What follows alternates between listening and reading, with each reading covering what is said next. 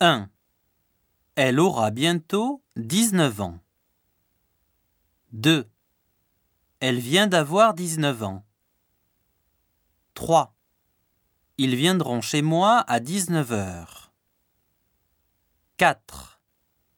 Il y a 19 personnes au total.